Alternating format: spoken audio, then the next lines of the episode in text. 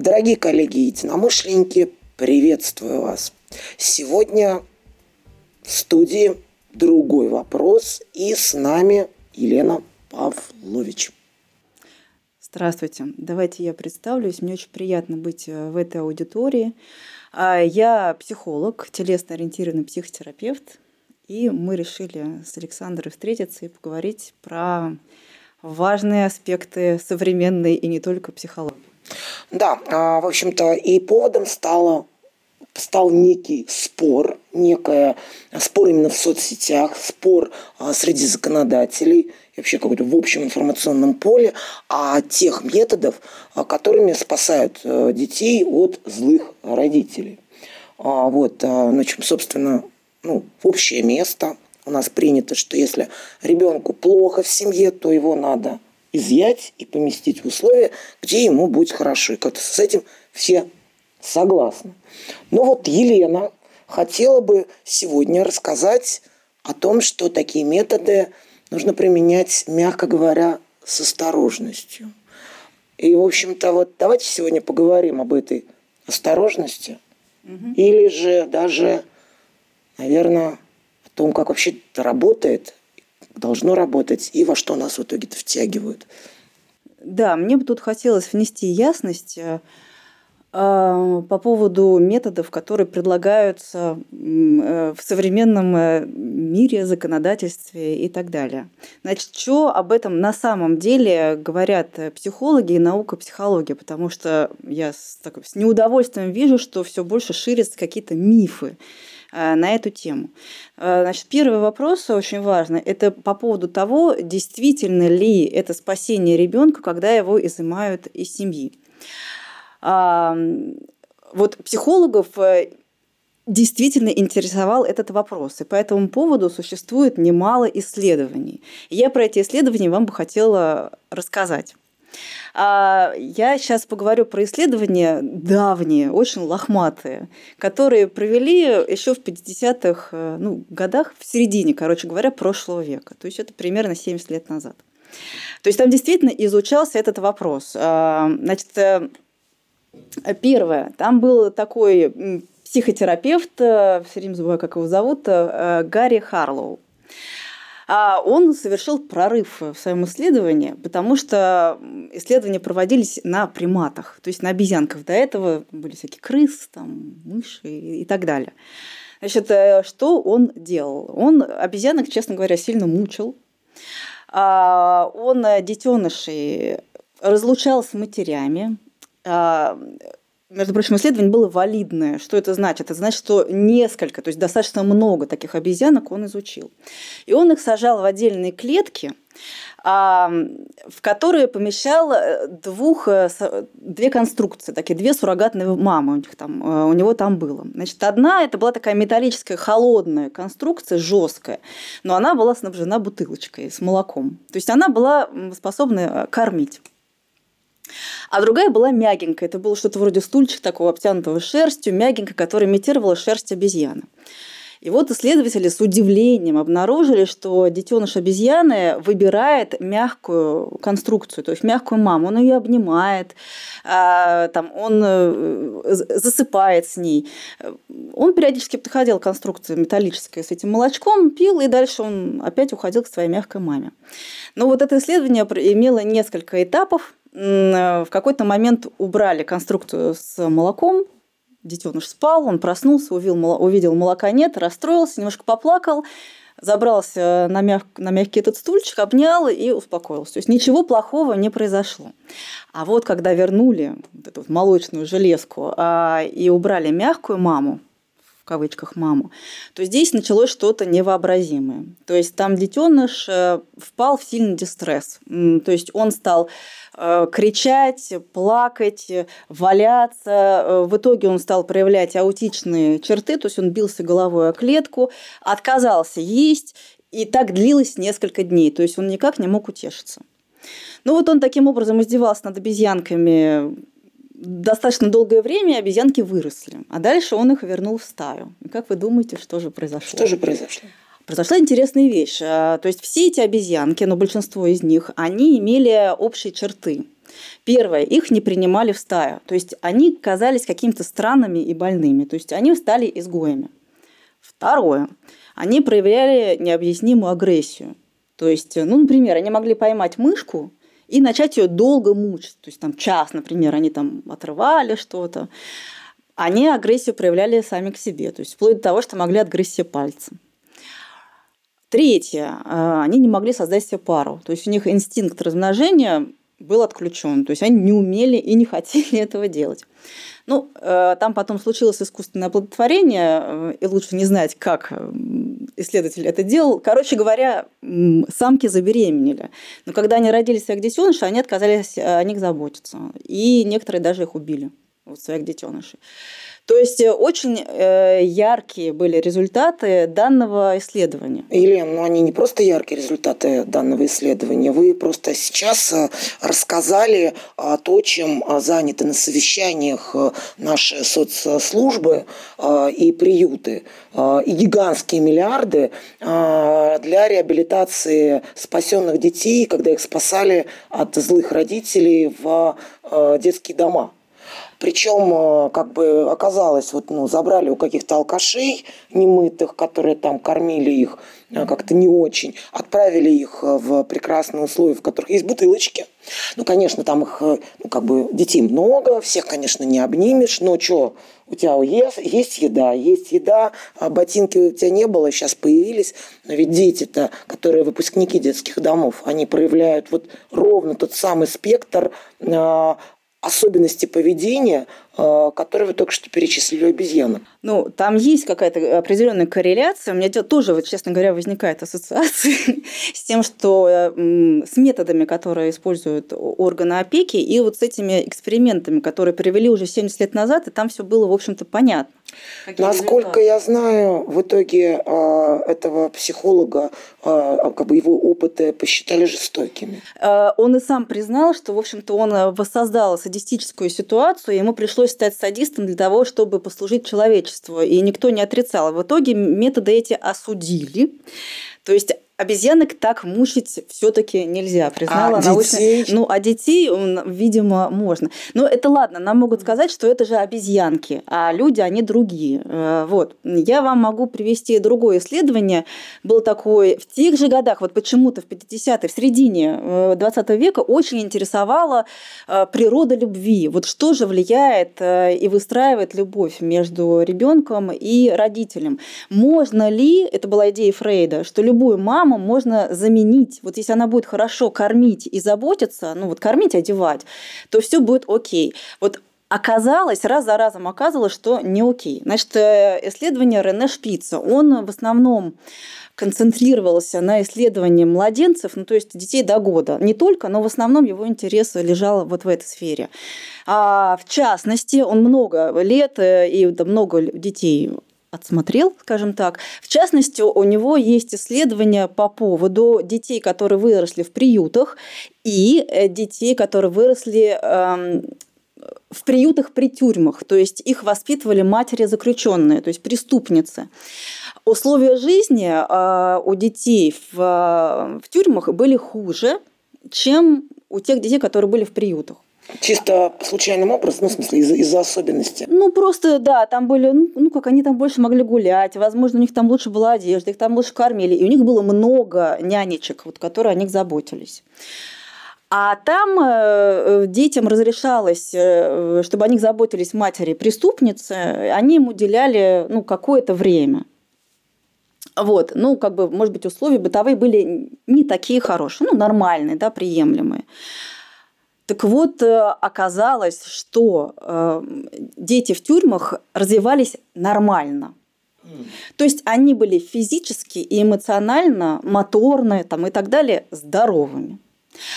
А вот э, дети, которые росли в приютах, и о них заботилось, казалось бы, много нянечек, они их прям кормили, там, одевали, пеленали, все такое, а, они отставали значительно и в моторном развитии, и в эмоциональном развитии. Более того, некоторые дети, к сожалению, они умирали. То есть вот э, оказывалось, что э, бытовые условия это ну, для развития ребенка, даже для, для здоровья физического, это незначимый фактор. То есть это не важно. Оказалось, что важно, чтобы о ребенке заботился единственный, ну или какой-то вот ну, один-два взрослых, которые действительно в него эмоционально включены, которые в нем, именно в нем эмоционально заинтересованы. Тогда он развивается хорошо. А наши критики ответят вам, ну как мать кукушка, ну она же вот эмоционально не занимается, можно маму взять и на ранних этапах подменить другой мамой. Ну, короче, ты теперь, например, приемная мама, чем отличается от родной. Она же тоже включена в ребенка. Более того, эта алкашка-то понарожала, да, а приемная-то она его выстрадала, сердцем родила, да. Есть какие-то отличия между э, рожденной мамой и приемной? Например, если подменить ребеночка, никогда ребенок ну, помнит, да, например, до года.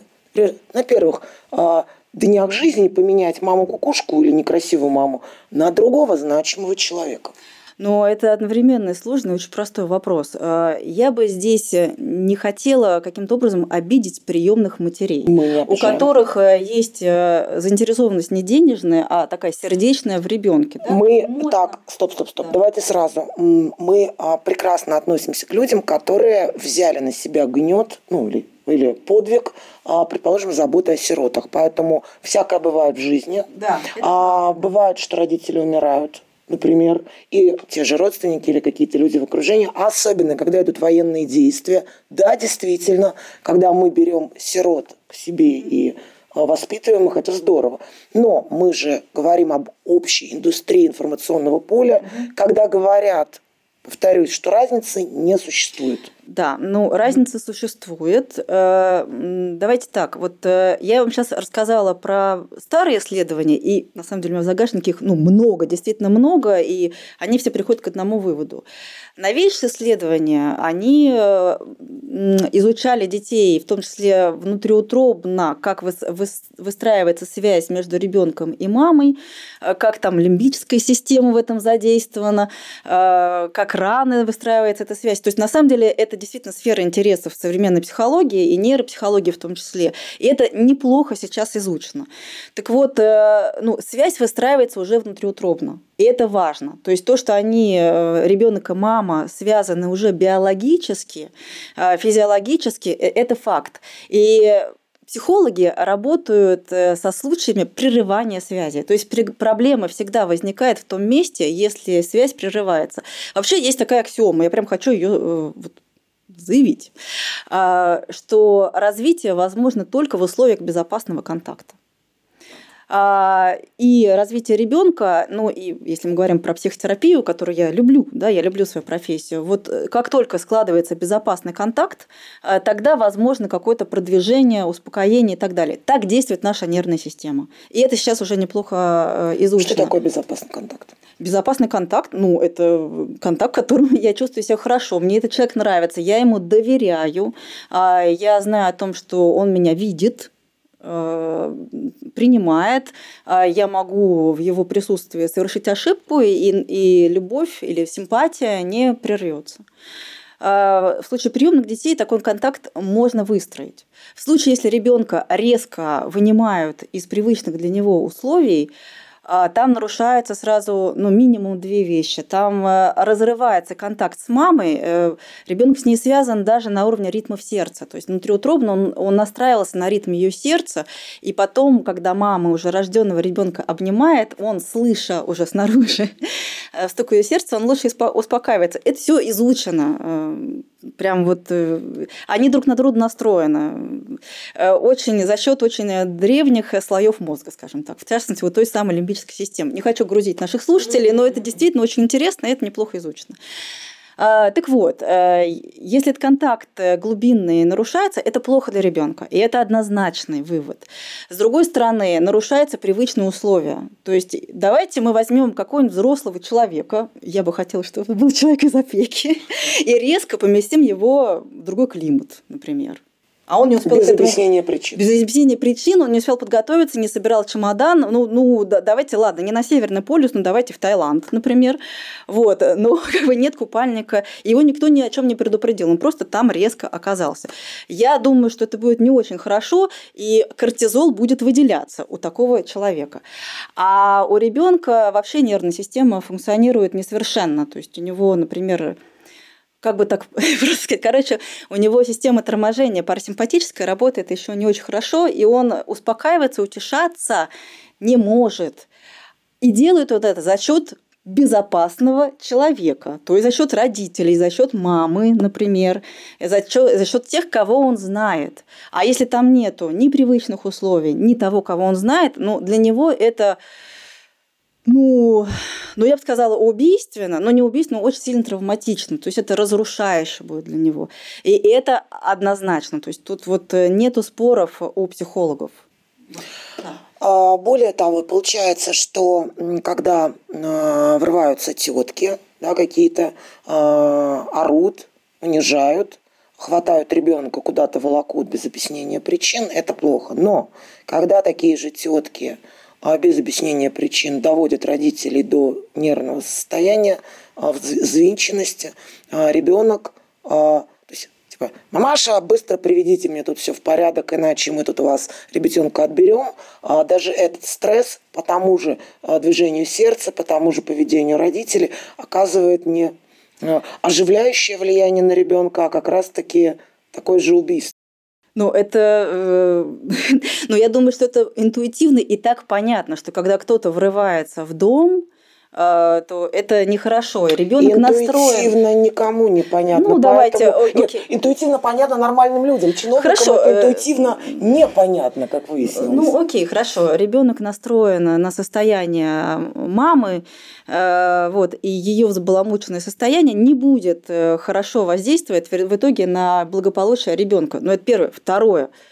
Но исследования 70 лет назад показали, что бытовые условия – это не важно. Важен безопасный контакт. То есть, э, ну, грубо говоря, наличие апельсинов э, или там какой-то особой кровати, или там еще не знаю чего, чистых подоконников или еще чего-то, это не важно. Вот, и это было доказано. Важен безопасный контакт. Важно, чтобы он не прерывался. И важна предсказуемость. Самое сложное, э, что эм, самое сложное для перерабатывания нашей психикой вещь – это непредсказуемость. Мы сейчас все находимся в турбулентности непредсказуемости, у нас у всех фигачит кортизол. Но для детей это еще хуже. Все должно быть ясно, понятно. А родитель является тем, кто Э, такой столб мира, неизменный, он правдив, он меня любит, нас никто никогда ни в каких условиях не может разлучить, и это лучшее, что может быть для ребенка. Да, да, э, ребенок знает, что он часть э, родителей, вернее так, родители это часть его самого. Ему очень важно знать, что он любим, и ему важно знать, что его родители хорошие. Поэтому вот еще один аспект, если э, сотрудники самыми благими намерениями доносят до ребенка идею, что его мама в чем-то нехорошая, на самом деле это очень разрушительно. То есть это, это деструктивно. Так делать тоже не надо. То есть это тоже э, прерывает э, его доверие к миру, и в итоге его развитие будет остановлено. Он будет, э, его стресс-система будет каким-то образом это переваривать. Вот эта вот мамашка у тебя тут, кстати, в школе, Мамашка-то твоя на собрание не ходит к великим людям, да? Какая ну, реакция да. у подростков, особенно на эти слова, да? А вот, а здесь, когда в опеке тебе еще и говорят, она тебя бросила, она не придет, мы сейчас тебе новую маму найдем. Ну, это, это, это, это полный зашквар, то есть э, ну, никогда не надо так делать. Елена, тем не менее, а, у нас есть а, такая ситуация, когда люди усыновляют детей. А, и э, ну, это жизнь. Так бывает, так случается. И надо сказать, что это как бы бывают такие ситуации, когда это необходимость. А, и у нас есть дети разного возраста, да, да. малыши, у нас есть а, дети постарше. Кому-то как-то объяснить, кому-то как-то не объяснить. Какая вообще позиция а, психологов угу. по теме усыновления? Рассказывать, не рассказывать про свою семью угу. предыдущую? Да, это сложная ситуация, то есть она особая ситуация. И я здесь не буду рупором, э, выступающим от всех психологов. Я могу сказать э, про то, что лично я об этом думаю. А, я тут вам могу привести в пример мультик «Ледниковый период» про вот эту вот мамонтифу, которую воспитали опоссумы. А, ну, то есть она усыновленная же была, удочеренная, вернее. Ну и вроде как хорошо получилось, но вела она себя немножечко неестественно для своего вида. Вот, это я к чему? К тому, что ребенку ему очень важно чувствовать э, свою принадлежность к кому-то. Я чей, я какой, похож ли я на тех, э, кто меня воспитывает. Э, ну, это такой естественный вопрос, который возникает у, у ребенка. Объективно он будет чем-то отличаться. Э, то есть и он это будет видеть, да, он будет это чувствовать. С другой стороны, э, дети и животные эм, они очень чутки к ситуациям, о которых не говорят. То есть ко всяким тайнам, а, э, к недомолвкам. Э, они очень чувствительны. То есть они просто будут, они на это настроены, они будут это считывать. Поэтому ситуация, когда ребенку не сказали об его усыновлении, но вообще-то это сильная достаточно ситуация. Это не просто о том, что мама очень сильно расстроилась или она поссорилась с папой. Да? Это что-то посерьезнее. Да? Это ну, относится действительно к истории э, ребенка. Он будет считывать некоторое напряжение в системе. Э, и такое напряжение обычно лечится называнием. То есть просто озвучиваются такие вещи. Э, поэтому это, это действительно сложно, но я бы, наверное, если бы у меня была такая ситуация, я приняла решение рассказать. И ну, вопрос, в каком возрасте, э, ну, я бы рассказывала вот прямо с самого начала, когда ребенок начинает проявлять к этому интерес. Вы знаете, есть э, несколько заряженных тем, про которые все боятся рассказывать. Это про секс, это про смерть. А, и вот это про такие вещи типа тайного усыновления. Хотела сделать ставку. Это классическая история, которую я слышала в разных вариантах. Э, ну, в общем-то, звучит она одинаково. А, это, это абсолютно реальная история. Когда у, мам, у мужчины умерла мама. Ему было около 50 лет. То есть это был абсолютно состоявшийся человек, он был в огромной любви, то есть все у него было в порядке. И когда умерла его мама, он нашел документы, перебирая, mm которые свидетельствовали о том, что он был усыновлен. А, забегая вперед, скажу сказать, что становление произошло от родственника в какое-то военное время, то есть это не было там жесткого отобрания, конфликта, еще что-то. Но в тот момент э, семья приняла решение, что проще было усыновить, чем объяснять там а, семейную трагедию. А, к чему этот рассказ? Когда мужчина вот ему 50, и он узнал о том, что он усыновлен, а, рухнул его мир. А, он он спился, он сошел с ума, и он домыслил такие вещи, которых в итоге не стало. Он провел внутреннее расследование и обнаружил причину. А, повторюсь, там не было трагизма, ну, какого-то чрезмерного. Но оказалось, что эта тайна его сломала. Более того, оказалось, что он тут же нашел в своей памяти все ситуации, которые ему показались несправедливыми по отношению со своей а, теперь уже не родной мамой, mm-hmm. и развернул их совсем в иную, обратную сторону. А, не так, ну, не да. так как она, она выглядела. Ну себя. да, ну я бы сказала, что это крайняя ситуация. Не все истории да. заканчиваются именно так, но эта ситуация достаточно сильная. А она ну, сильная, потому что там действительно много напряжения. То есть вот эта вот э, ситуация, когда есть то, о чем не говорят, ну какой-то скелет в шкафу, и это достаточно серьезный скелет, то есть такой он достаточно большой. Ну, в общем, я бы ну, не рекомендовала все-таки в шкафах э, такое держать собственно, историю там, про секс, смерть и так далее, то есть вот эти сильные такие экзистенциальные темы, их же можно обсуждать э, с детьми, когда они экологично. деликатно рассказывать историю. Это можно подать вообще как чудо, что у тебя две пары родителей, э, ну что и ты к нам вот попал вот таким вот способом, и ну посмотри, как это здорово. То есть это не простая ситуация, она особая ситуация, но там в итоге у тебя две пары родителей. Тут еще есть э, один аспект Э, по поводу того, что э, семья – это система. Вот систем, системщики меня вот сейчас поймут. Я им не являюсь, но я как бы в курсе, как это там работает. Там очень важно, чтобы каждый член системы э, занял свое место. И у родных родителей, ну, кто-то их называет биологическими родителями, там есть место, оно очень важно, потому что они дали самое главное – это жизнь на это место никто больше не встанет. Какая бы ни была история потом, может, они там преступники, алкоголики и так далее, э, они дали самое главное – это жизнь. У приемных родителей другое место, оно тоже очень важное. Э, вот, оно может быть по времени гораздо объемнее, чем то, что дали родные родители. Но это другая роль. Но это другая роль. И тут важно не вставать э, не на свое место.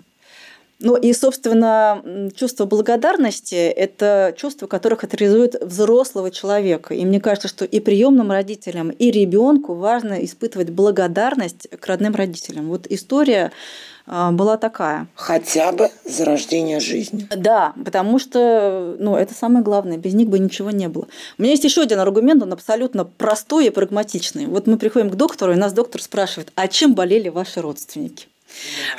Вот. И мы перечисляем, там, а была ли астма, есть ли аллергия, а там, онкозаболевания и так далее. Вот как приемные родители, если они не рассказали, как они будут решать этот вопрос? Ну вот мне кажется, это жирный аргумент. Я согласна. простой. Я хотела еще про исследования сказать, но их действительно много, но одно прям люди могут посмотреть. Это знаменитый фильм э, Джон, он э, черно-белый. Вот психологов заставляет его смотреть, он сложный. Я хочу предупредить, что если у людей э, ну, в советские времена была еще такая пятидневка детсадовская. Вот если у вас есть такой опыт, то не смотрите. Вот. А если чувствуете себя достаточно крепкими, то посмотрите. Там история про мальчика, которого отдают в приют, потому что мама идет рожать. То есть он 10 дней проводит в приюте с ночевкой.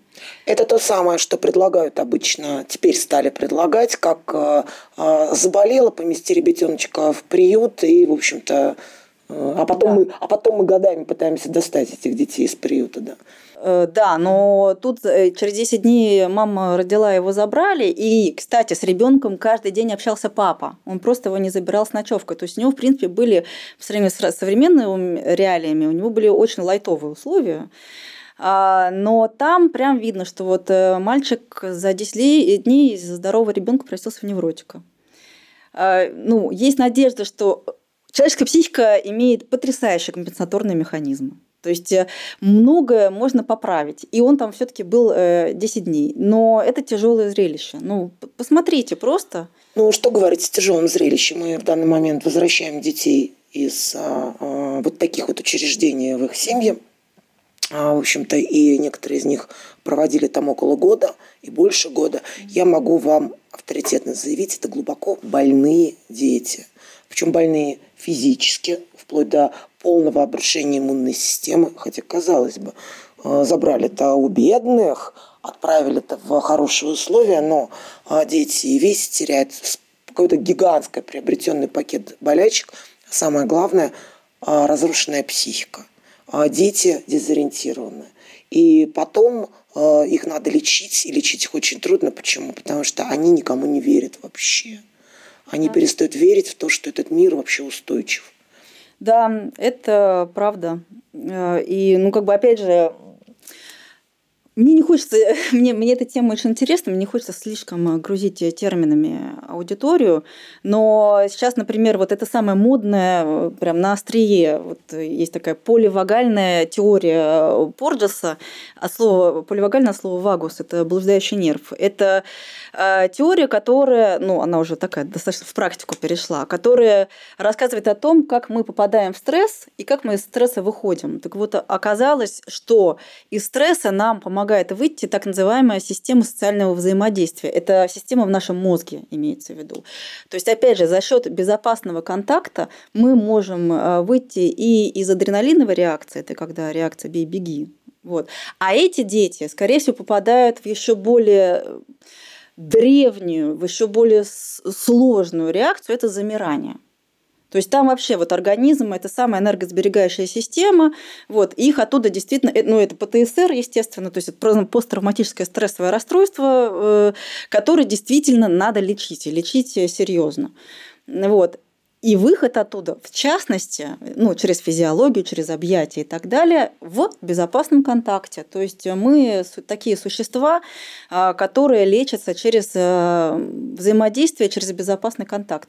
А, то есть, что я хочу сказать? Э, у меня иногда есть впечатление, что сотрудники опеки уверены в том, что дети имеют психологию дождевых червей. Я бы хотела сказать, что наука уже 70 лет назад доказала, что это не так. Мы сложнее устроены, и безопасный контакт для нас очень важен. Елена, огромное спасибо за такую увлекательную беседу. Э, посмотреть э, всем сотрудникам опеки, всем законодателям и всем спасителей чужих детей, э, что на самом деле если вам важен ребенок, то давайте э, подумаем и вспомним, и э, иерархию выстроим того, что на самом деле спасает ребенка. А вот, и, в общем-то, будем действовать, исходя из этого. Елена, огромное спасибо. Вам спасибо, что позвали.